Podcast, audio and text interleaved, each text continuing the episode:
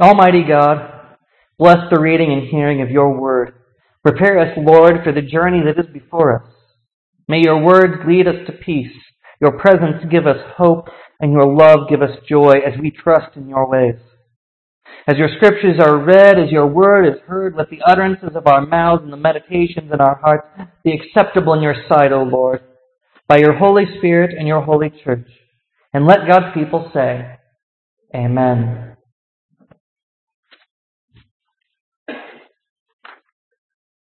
Our first reading today comes from Isaiah chapter 2, verses 1 through 5. The word that Isaiah son of Amos saw concerning Judah and Jerusalem.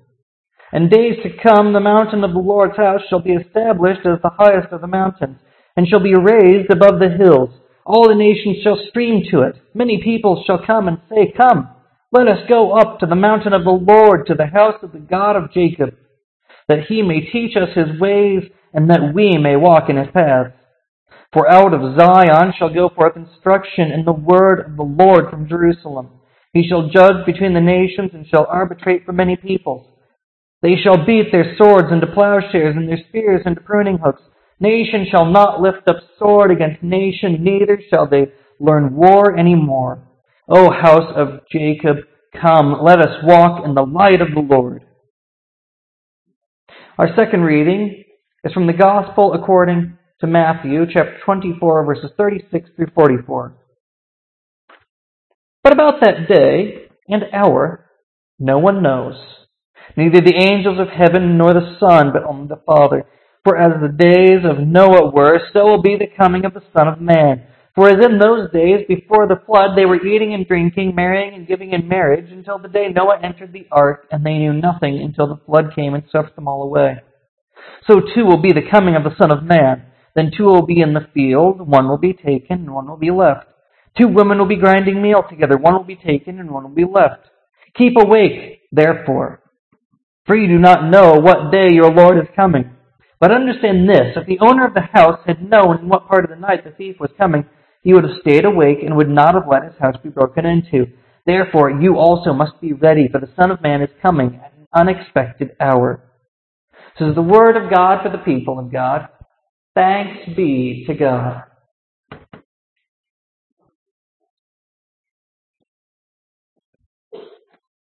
As we begin our Advent series this year, we look at Advent as a journey. And it's both the journey that we have on our way to Christmas, where we anticipate the birth of Christ, God with us in this world, the Word become flesh. But it's also a time that we reflect on this journey that we call life. And the many ways in which we prepare for that journey. And one of the ways that we prepare for that journey is that we are always chasing peace. And the scripture today can leave us with a funny feeling of what that means. Because Isaiah paints this great picture of what it's like to live in peace. That weapons of war are beaten into instruments of growing crops. That people who want to start fights are no more, and that whatever troubles we had, the Lord will help sort them out, and we will live in peace without fighting, without worry.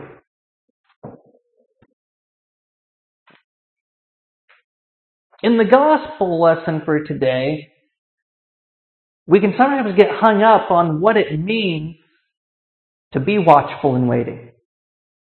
Because too often what we're waiting for is some huge event. Christ coming in the clouds, something that we can spot from far off, and we're so busy looking up and waiting and waiting and waiting that we don't see the coming of the Son of Man in the simple ways that He enters into our everyday life. We miss out on those opportunities to receive peace and to share peace. Because too often we are looking for something big and we miss those small everyday things. And we have to be on the lookout for those. Because Christ is always coming into our lives this very moment. Christ is always finding a way to show us peace and to show us how we can share peace. And if we don't look for those, if we can't see those simple little things right before us, how can we expect to spot them when the big things start coming? Because each one of those little acts is a signpost along the way. That when we meet somebody and we realize all they really need to have this day start going right is maybe they just need a cup of coffee. And it brings peace to their soul and they suddenly feel ready to start the day and they feel like they can finally begin this day right. And we give peace. Or maybe it's that you just need a word of reassurance because today feels like it's going to be harder than any day you've had in a long time. And you reach out and somebody offers you that word of assurance. And Christ grants you that peace. Each one of those acts is a signpost along the way of our journey. That as we are searching for that peace, as we are chasing it, each one is a sign saying, this way. Peace is here. Peace has been left for you, but you have to keep looking for it. And you have to keep sharing it. Because the other part about this journey is we never face it alone. When Isaiah talks about it, Isaiah never talks about individuals going off on their own and finding peace and having everything without anyone else. It's that they're going up together. People are going to go up together and they're going to worship. They're going to go up together to celebrate. They're going to go up together to be instructed. And we're reminded, like Christ tells us, that we are joined together. That we are joined together in so many ways. That we are joined together in His body. Redeemed by Christ's blood. And we may think that sometimes it's a little too chaotic to find peace, and we don't understand how peace can come from some of those crazy situations that we find ourselves in.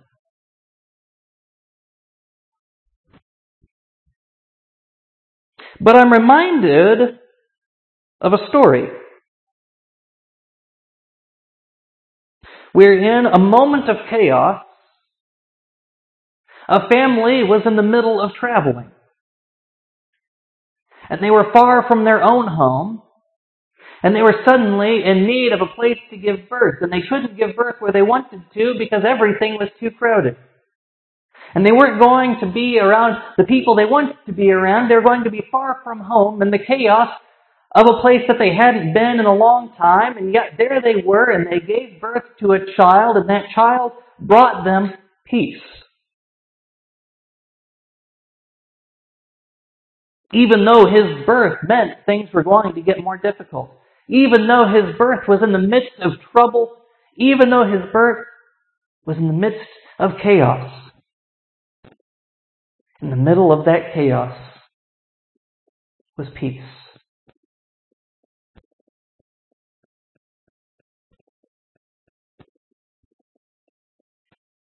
But we have to keep our eyes open so that we see it.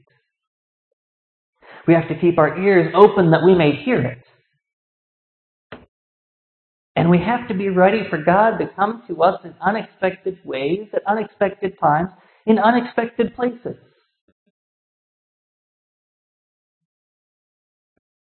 Because the birth of Christ into this world was in an unexpected time, in an unexpected place, in an unexpected way.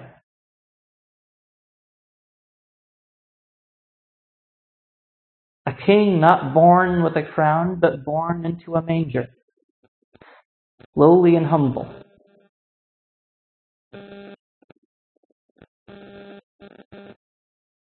And yet peace is what he brought.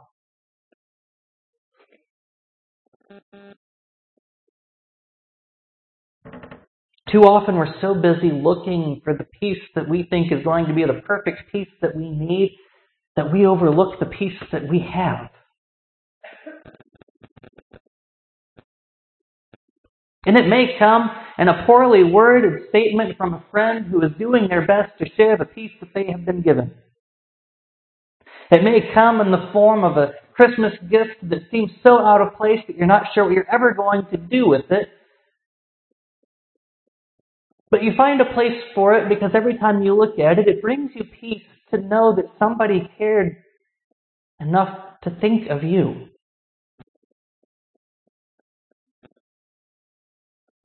It may come in the form of a stranger wishing you a Merry Christmas and knowing that somebody took the time care. And yet it may come from taking the time yourself to care. Because so often the peace that we give is the peace that we receive. The peace that we share is a recognition of the peace that is already in our hearts that we were too busy to notice was already there. Because it forces us to stop and take time to be thankful for what we have. That when we share in the peace that we have, it reminds us of how great that peace already is. And reminds us the Son of Man has come, the Son of Man is coming, and the Son of Man is with us now. That we celebrate Advent as a journey for our Emmanuel, God among us, God with us. Not God far off in the distance waiting for us to get there, but God with us on the journey. God not as the destination, but God as the vehicle. Because it's God that will get us to where we need to be. Even if we have no idea we need to be there. So take the time to search out and chase that peace this Advent season. Share in the peace that you have and share in the peace that you didn't even know you had. And be thankful. Thankful that we have the opportunity to be able to share in the peace that God gives us. Be a blessing to others by sharing in the blessing that God has given you. And know that we never, ever walk this journey alone because God is with us. And that is what we prepare ourselves to remember this Advent season. That God is with us every step of the way on this wonderful journey that we call life. And He has put us here that we may remind each other and that we may help each other in His name. Amen.